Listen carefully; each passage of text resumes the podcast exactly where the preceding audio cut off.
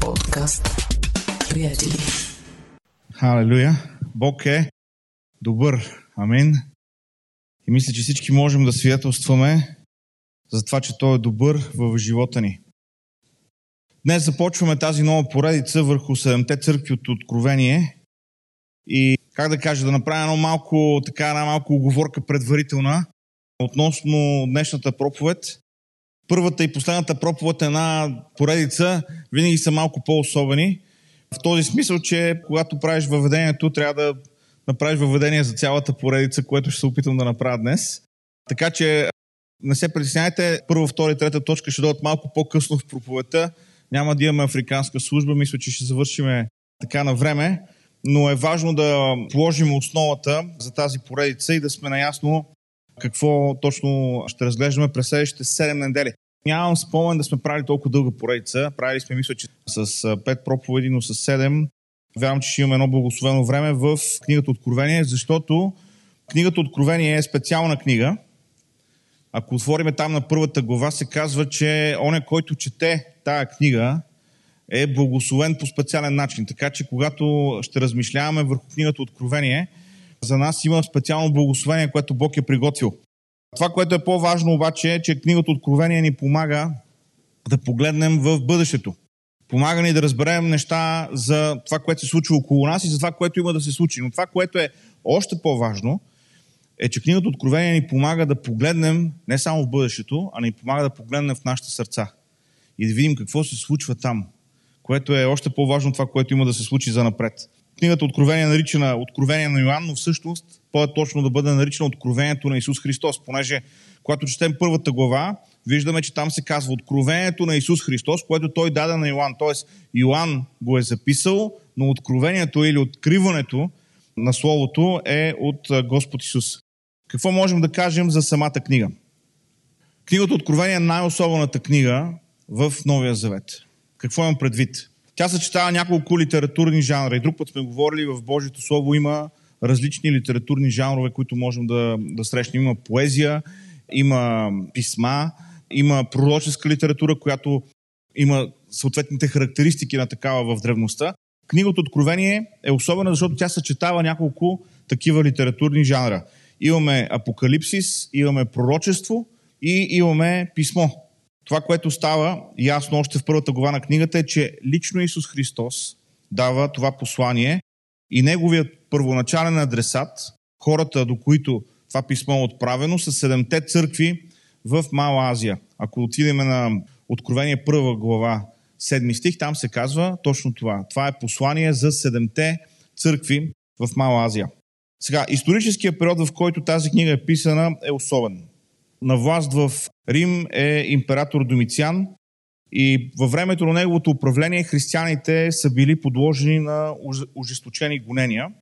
Не само християните, между другото, и други религии, култове, които са съществували и не са били угодни на Рим, също са били преследвани, но християните са били а, преследвани особено жестоко, тъй като Домициан е изисквал поклонение към него като към Бог. Всъщност, титлата, която той приема и с която изисква да се обръщат към него е Господ Бог. И можем да си представим защо за един а, християнин е трудно да нарича императора Господ Бог, защото има само един Господ и Бог и той не е император или някой друг земен управник, това е единствения истински Господ и Бог, който се покланяме и Неговия син Исус Христос. Една враждебна за християните среда, когато понякога им се налага да защитят вярата си дори с живота си. Откровението е послание до седем църкви. Първа глава 7 стих казва Йоанн до седемте църкви, които са в Азия, днешна Мала Азия или днешна Турция. Благодат и мир да бъде на вас от онзи, който е и който е бил и който иде. И от седемте духове, които са пред неговия престол. Но в тази книга се съдържат и конкретни седем писма към тези седем църкви. Значи от една страна книгата Откровение е писмо към тия седем църкви, обаче в това писмо се съдържат седем конкретни обращения, седем писма към тези седем църкви и всъщност ние ще разгледаме точно тях. Няколко възгледа, които, с които трябва да сме наясно преди да започнем, относно седемте писма към църквите. Различни богослови в църковната история са имали различен подход към тези седем писма. има един възглед, който разглежда тези седем писма като седем различни периода в историята на църквата. И като започнеш нали, църквата в Ефес, която ще разглеждаме днес, те казват, това е ранната църква, после следващата църква е от 4 век до Еди, кой си век и така нататък. И днес всъщност живееме в, да речеме, църквата Лаодикия, която е последната църква. Този възглед се нарича диспенсационализъм и няма да е възгледа, който ще, с който ще подходим към а, това послание, тъй като това е един сравнително нов възглед. Той възниква някъде в средата на 19 век.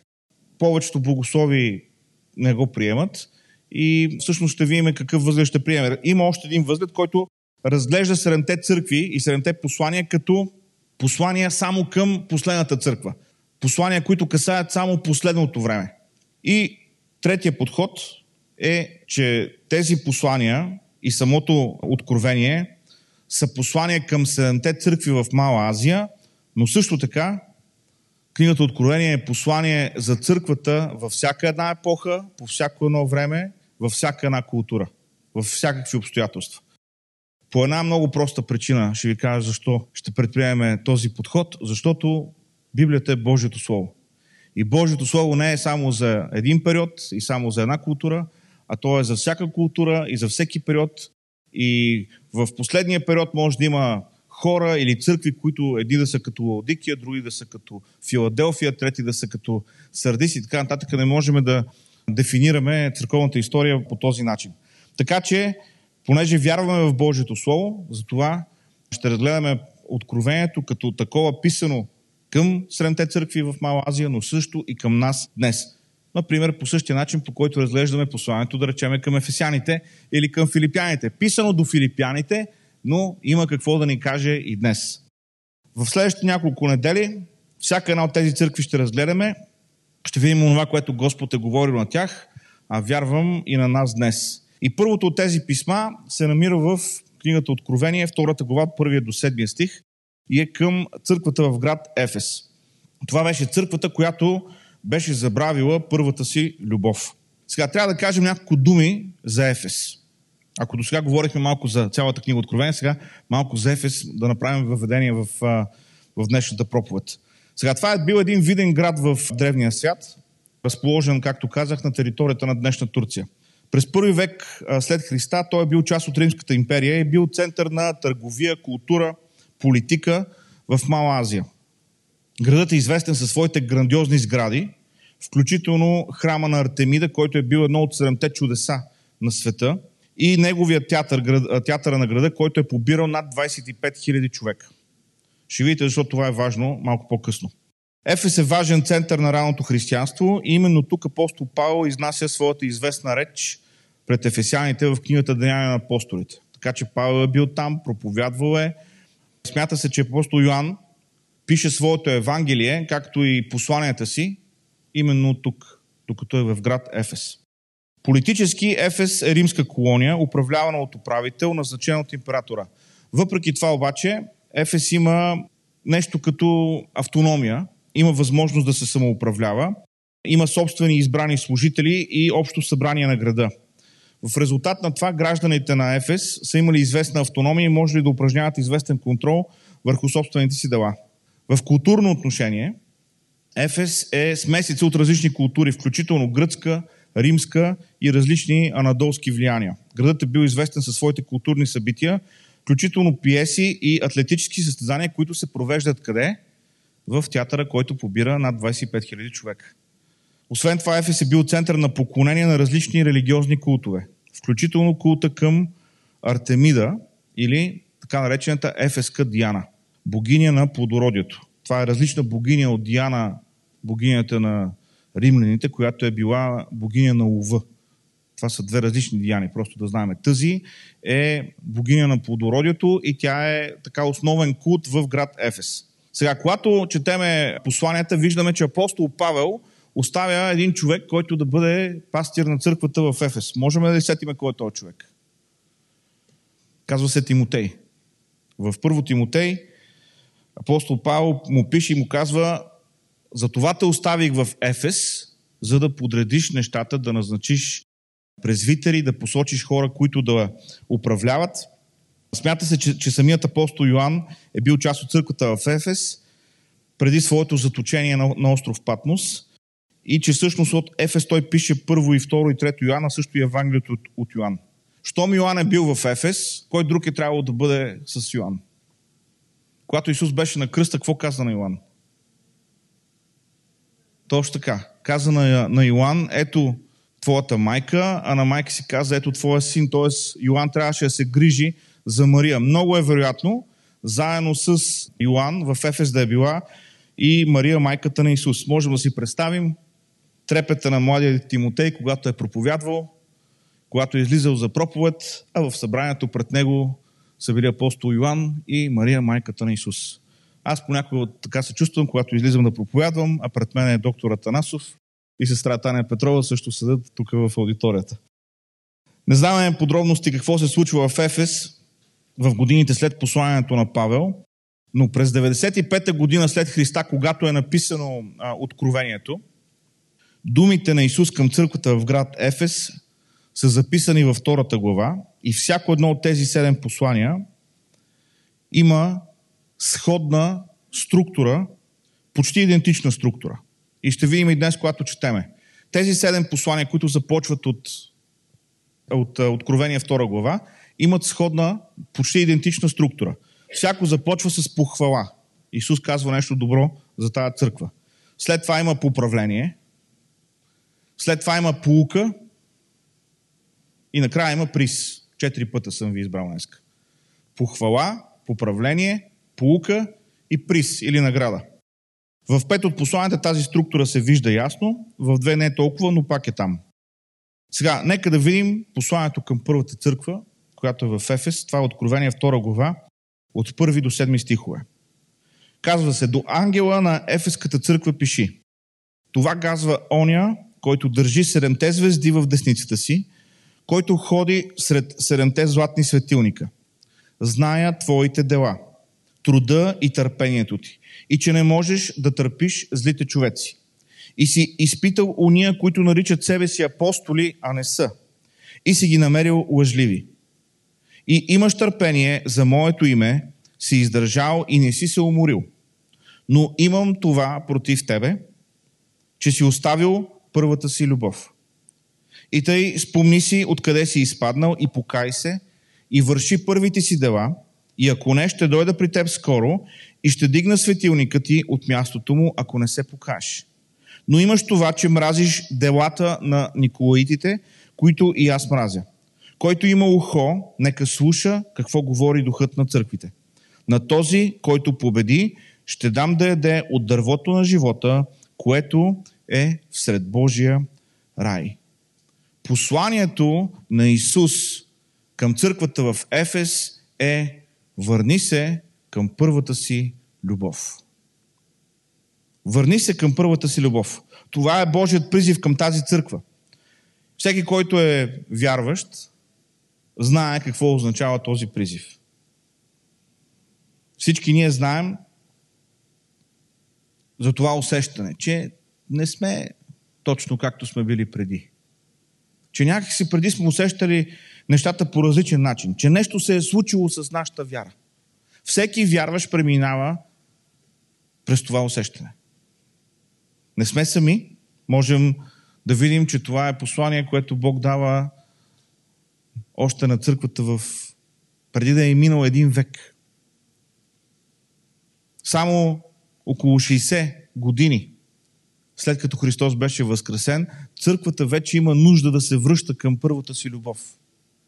И, приятели, църквата, в която беше Мария, майката на Исус, и Йоанн, ученикът на Исус, ученикът, който знаеше за Божията любов, който говореше за Божията любов, който беше написал едно от Евангелията и със сигурност в Ефес са знаели това, тази църква имаше нужда да се завърне към първата си любов. Така че тук няма място за осъждение, тук няма място да се чувстваме зле за себе си, има място да се завръщаме към Бога. Сега, няколко неща, които трябва да отбележим в текста, но за които няма да говорим в проповета. Казва се, имам имаш това, че мразиш делата на, на, на Николаитите. По-късно ще стане въпрос за Николаитите в посланията към другите църкви, така че тогава ще говорим повече за това. Искам обаче да ви обърна внимание на това. Но имаш това, че мразиш какво? Не Николаитите. Делата на Николаитите. Бог обича човека, но мрази делата, които са зли. Много важен урок, който трябва да, да хванем в този текст. Бог мрази делата на Николаитите, но Бог обича тия хора. И това въжи за нас днес, когато виждаме нечести около себе си, не трябва да, да фокусираме а, своите негативни чувства към хората, защото Бог обича тия хора, но в същото време трябва да, а, да разпознаем делата, които са зли.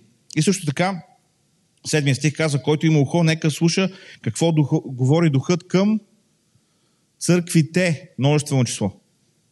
Както казахме, макар че това послание да е конкретно към Ефеската църква, то не е само за тях.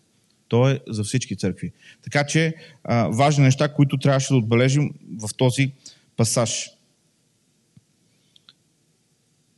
Върни се към първата си любов, казва Исус на църквата в Ефес. Как можем да се върнем към първата любов? Стих 5 ни казва Спомни си откъде си изпаднал, покай се. Какво означава покаяние? Обръщаме се на 180 градуса. Промяна на ума. Нали така? Промяна на ума. Спомни си откъде си изпаднал, покай се, т.е. кажи Господи, съжалявам, че не съм там, където си спомням, че съм бил преди. И третото нещо, което казва, върши първите си дела. Върши първите си дела. Спомни си какъв си бил, покай се, че сега не си такъв и върши първите си дела. Тоест, върши делата, които вършише, когато повярва. Е, днес, приятели, искам да говоря точно за това. Кои са делата, които вършише, когато повярва? Кои са делата, които вършише, когато повярва? Какво прави човек, когато първоначално е повярвал? И днес искам да говорим за три неща, които човек прави. Без значение къде си повярвал, без значение кога си повярвал. Тези три неща са универсални. И те са верни. И те са, вярвам, нези първи дела, към които трябва да се върнем. И първото нещо, което човек започва да прави, когато повярва, е поклонение. Когато не си вярваш, ти не се покланяш на Бога. Ти живееш без мисъл за Бога. Но когато човек се спаси, иска да прекарва време в Божието присъствие. Можем ли ето така в ума си да се върнем в ония момент, когато повярвахме? Не знам кой ни е говорил, аз изпълням, когато ме, така, моята съученичка, когато ми свидетелстваше, когато ми разказваше за вярата си в Бога. И си спомням първия път, когато отидох на църква и когато предадох живота си на Бога. И си спомням как чаках с нетърпение отново да отида, не просто за да съм в една сграда, а за да усетя Божието присъствие. Тогава, когато си повярвал, ти имаш купнеш да се покланяш на Бога, имаш купнеш да преживяваш присъствието на Святия Дух в живота си. И това, разбира се, означава молитва. Когато човек е повярвал, започва да се моли. Когато човек не вярва в Бог, знаете ли кога се моли? Има един страхотен филм, казва се Живи. По истинска история. За един самолет с спортисти, който се разбива в Андите. По, време на зимата. И тези хора ги търсят, обаче не могат да ги намерят с, с спасителни мисии, с спасителни самолети. И се налага те да преживеят зимата в планината.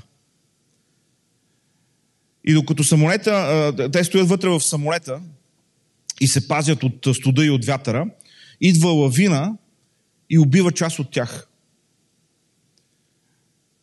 Минават събития, те са отново в самолета, минават дни, седмици, може би месеци. Една от вечерите се събират и един казва, нека да се, нека да се молим. И започват да се хващат и един от тях не иска да се хваща, казва, аз съм агностик, не искам да се моля. И в този момент, когато казва това нещо, започва да се тресе планината. Тоест идва нова лавина. И този, който беше агностика, започна, хвана се за другите и започна да води в молитва. Когато човек не вярва, се моли само тогава, когато е принуден, когато обстоятелствата го карат да прави това. Но когато човек повярва, той се моли естествено. Той иска да бъде в общение с Бога. Той знае, че когато се молиш, Бог чува.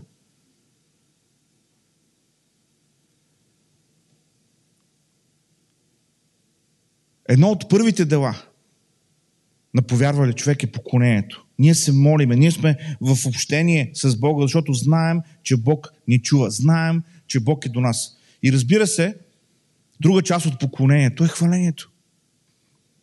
Когато си повярвал, пееш и знаеш, че нещо различно се случва. Сега, извън контекста на поклонението, кога пее българина?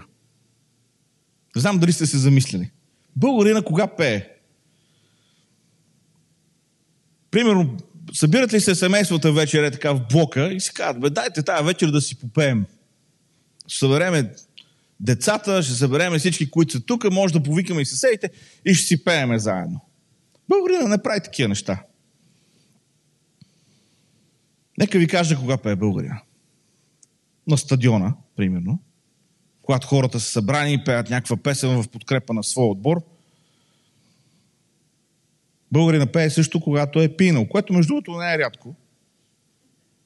Нали, защото българската поговорка така гласи, който пее зло не мисли, а който пие пее. Така че, нали, Ние нямаме култура на пеене, в смисъл да това да е някаква част от живота ни. Сега българина може да пее и по трета причина, когато е принуден да пее. Някой път, примерно, спомням си, когато бях в а, казармата и трябваше там да маршируваме по плаца и да пееме Тих бял Дунав се вълнува и така да маршируваш в ритъм. Не беше по желание, беше по принуда. Може би има изключения на тия три ситуации, в които българина може да пее, но те са просто изключения. Обаче, когато човек повярва, когато дойде в църквата, когато види, че хората пеят, усеща нещо различно. Когато пееш, когато вдигаш ръцете си към Бога, усещаш нещо, което не можеш да усетиш никъде другаде. То е преживяване на Божието присъствие. То е част от това поклонение. И то не е свързано с това дали можеш да пееш. То не е свързано с това в какъв стил е песента, която пееш. То е свързано с тази връзка с Бога, която имаш. Едно от първите ти дела, след като си повярвал, е поклонението. Ти започваш да се покланяш. И когато Исус казва на църквата в Ефес, върни се към първите си дела – Приятели, става въпрос за поклонението. Ние трябва да се завърнем към поклонението. Ние трябва да се завърнем към онова време в Божието присъствие. Когато всичко друго изчезва и ние сме просто с Него и усещаме как Той работи в нас. Поклонението е едно от първите дела, след като си повярвал. Какво друго обаче е от първите дела? Какво се случва с вярващия, с човека, когато повярва? Какво започва да прави? Започва да от разлиства ето тази книга. Започва да чете Библията. Не знам дали сте пробвали да четете Библията, когато сте били невярващи. Не знам дали сте пътували примерно с влак или с автобус или в самолет и да видите някой човек така да си чете Библията. Е така за удоволствие. Аз не съм виждал. Не, че Библията не е приятна книга за четене, но със сигурност не е така четиво за изпът. Не е нещо, което а, без значение дали си вярваш или не вярваш, имаш го вкъщи и то ти е настолна книга. Аз бях започнал да чета Библията преди да повярвам, искам да ви кажа, беше много труден прочит. В общи линии изкарах една страница и половина и спрях. И тя беше една малка Библия. И си я сложих в джоба и само се разхождах с нея, обаче не четях, защото просто не бе, беше нечетима за мене. И тогава една моя съученичка започна да ми говори за Бога, за това, че Той ме обича, че има план за живота ми. Вярата растеше в мен. И когато вече бях вярваш, започнах да чета Библията и вау! Това не беше същата книга. Това не бяха тия една и половина страници, които бях чел преди това. Усещаш и разбираш какво означава този текст за теб, за живота ти. Усещаш как Бог ти говори чрез този стих. Усещаш сякаш този стих е написан точно за тебе и за никой друг. Ето към това иска Исус да се върнеме. Върни се към първите си дела. Към онова четене на Библията, което не беше, защото се готва за проповед в неделя или защото просто ми върви плана за прочет, а защото преживявам този текст.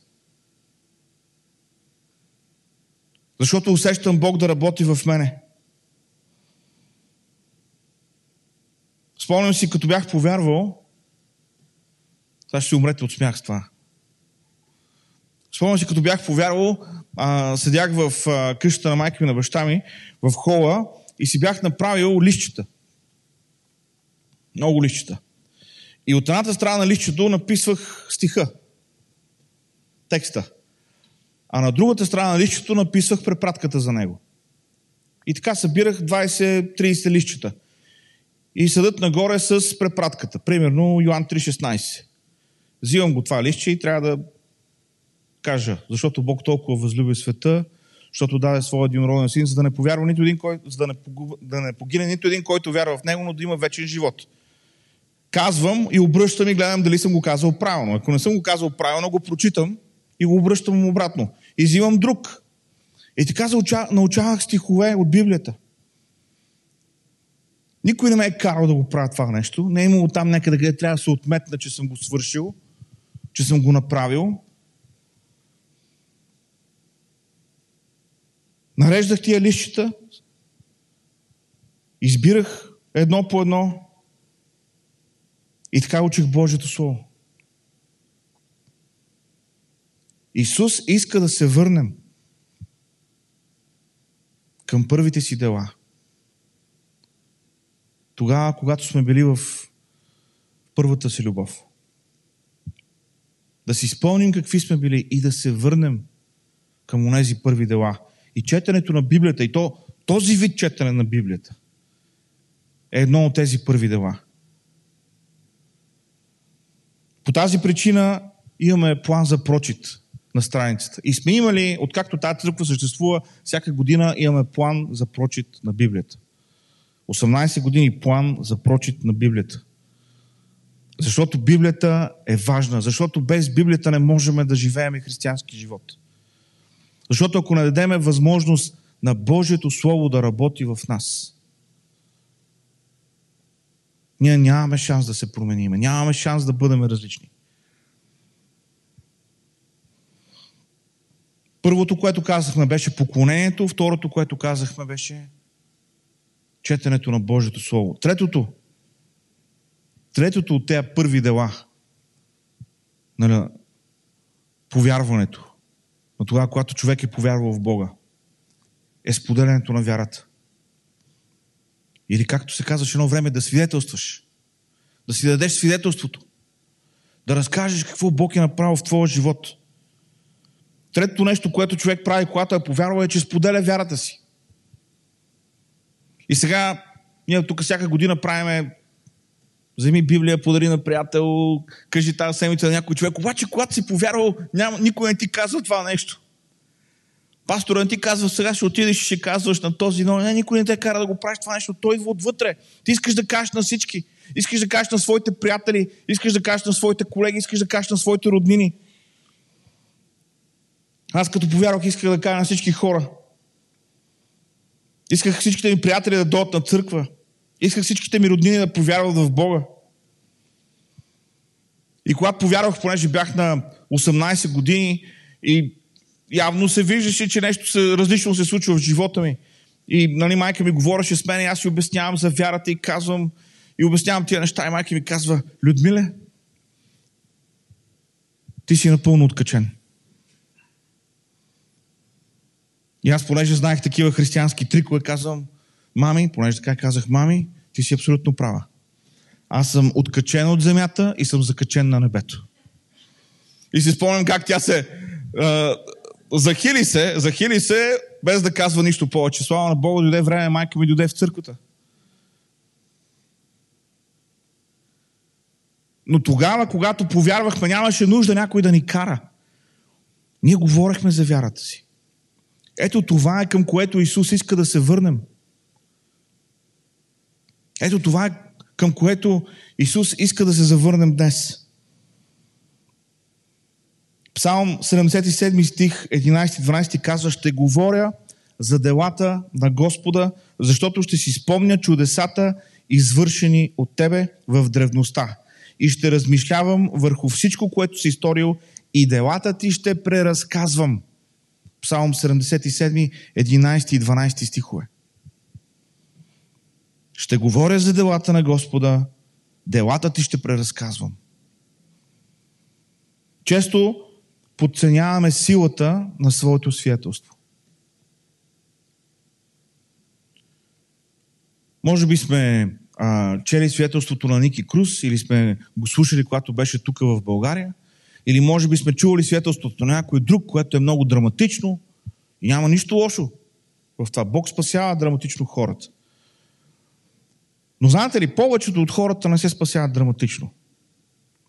И точно нашето свидетелство има какво да говори на тия хора. Точно твоето свидетелство има какво да каже на тия хора. Често подценяваме силата на нашето свидетелство, а то е оръжието, с което побеждаваме дявола. Да, точно така.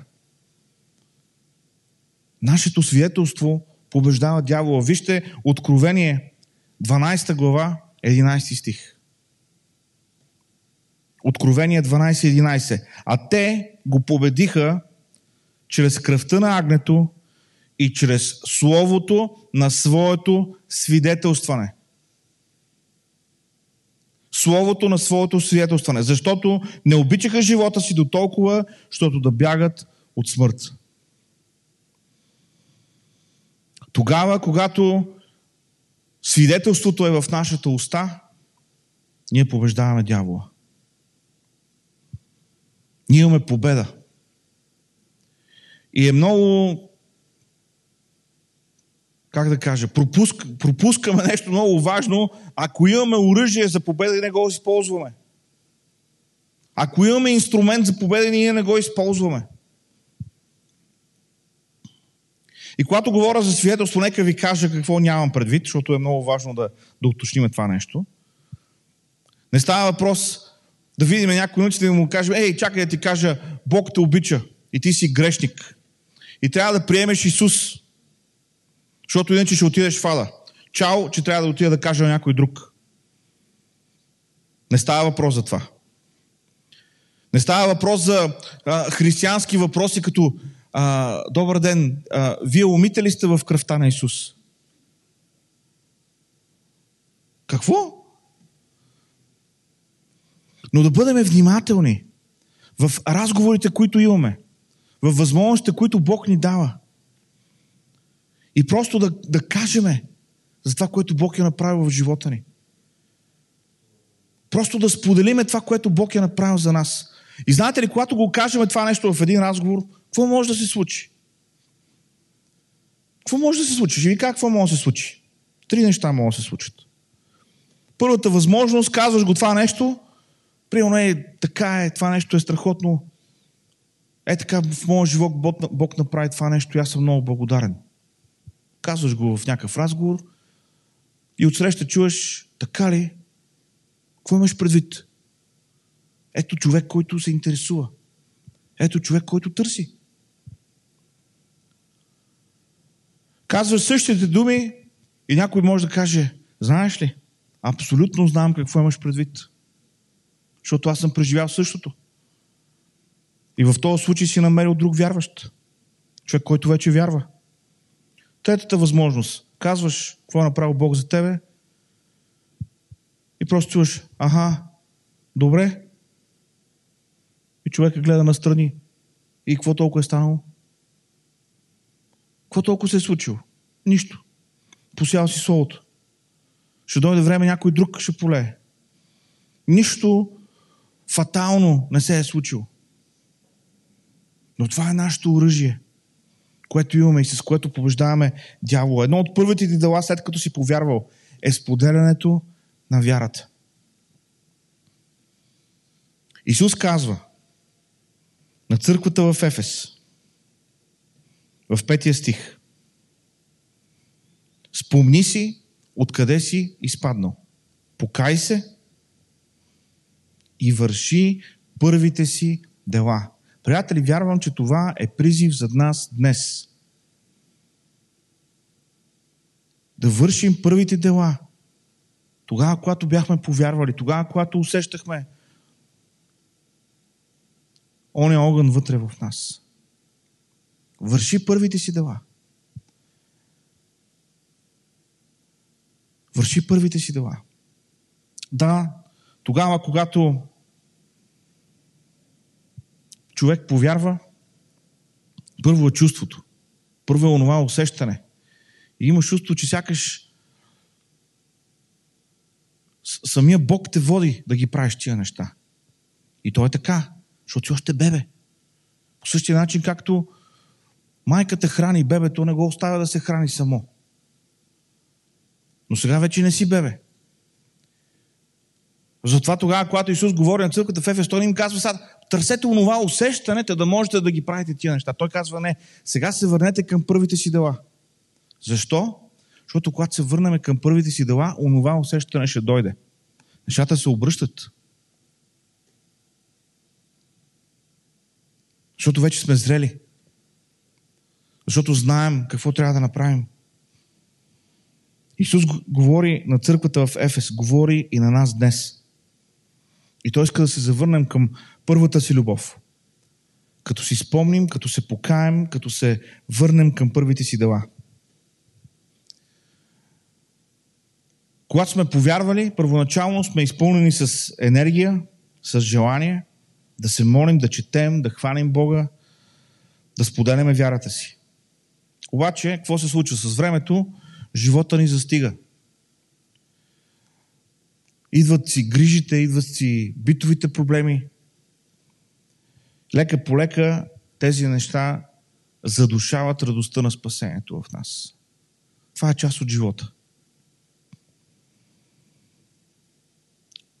Задушават сладостта от поклонението, задушават ентусиазма да споделяме вярата си. И ние знаем вътрешно, че не е както трябва да бъде. Не е както трябва да бъде. Не става въпрос за преди, не става въпрос за някаква форма, става въпрос за това, което усещам вътре. Не е както трябва да бъде. Знам го. Е, върни се към първите си дела. Върни се към първите си дела. Това е призива на Бога днес. Това е което ни казва Словото. Това е което тая книга Откровение има да ни каже днес. В началото ви казах, книгата Откровение е книга, която говори за бъдещето. Адресира края на света, адресира сериозни човешки проблеми, но знаете ли, чудото на тази книга е, че адресира нашите сърца.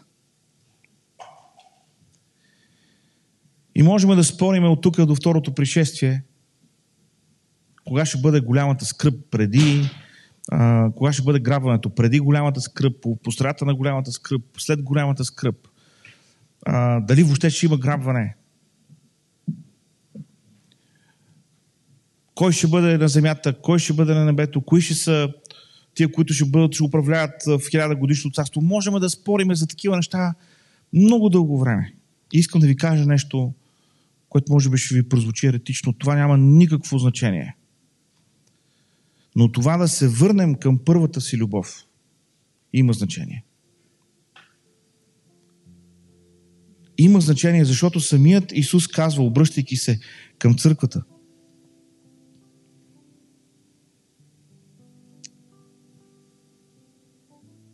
В а, пети стих. Спомни си, както казах, откъде си изпаднал, покай си, върши първите си дела и ако не, ще дойда при теб скоро и ще дигна светилника му от мястото си. Ако не се покажеш. Знаете ли, за съжаление, църквата в Ефес не чу. Днеска там няма църква. Така че това, това е предупреждението към нас. Бог очаква да се върнем. Бог очаква да пристъпим към Него. Бог очаква да се върнем към първите си дела. Защото Той ни обича, защото Той ни приема. Затова върни се към първите си дела. Това е призива на Бога днес. И си струва, защото наградата е да бъдем победители и да сме с Него за вечността. Амен. Нека си справим и се молим. Халелуя. Халелуя. Господи, днес, халелуя, Господи, днес заставаме пред Тебе. И Господи, искаме не само да си спомним какви сме били, отделно като хора, какви сме били като църква. Господи, не само да си спомняме за оная страст, която имахме по Тебе и за това усещане, че Ти си до нас. Но, Господи, даваме си сметка. Не сме там, където трябва да бъдем. Изгубили сме, Господи, тази жар някъде по пътя. Всичко това, което е било ново и прекрасно и, и истинско, се е задушило от житейските грижи, от проблемите, от трудностите с родители, с деца, с това, което е около нас, с ежедневието. Но Господи, днес се връщаме към Тебе. Господи, днес викаме към Тебе. Господи, днес искаме да се върнем към първите си дела. Към онова време в Твоето присъствие, в което усещахме, че сякаш сме в небето. Към онова време, когато отваряхме Твоето Слово и чувахме гласа Ти. Към онова време, Господи, когато споделяхме с другите чудесата, които си извършил за нас. Господи, помогни ни да чуем Твоите думи. Господи, помогни ни да се вслушаме в тях. За да не изгубим Твоя живот, за да не изгубим онова, което си ни подарил. Благославяме Те, Господи.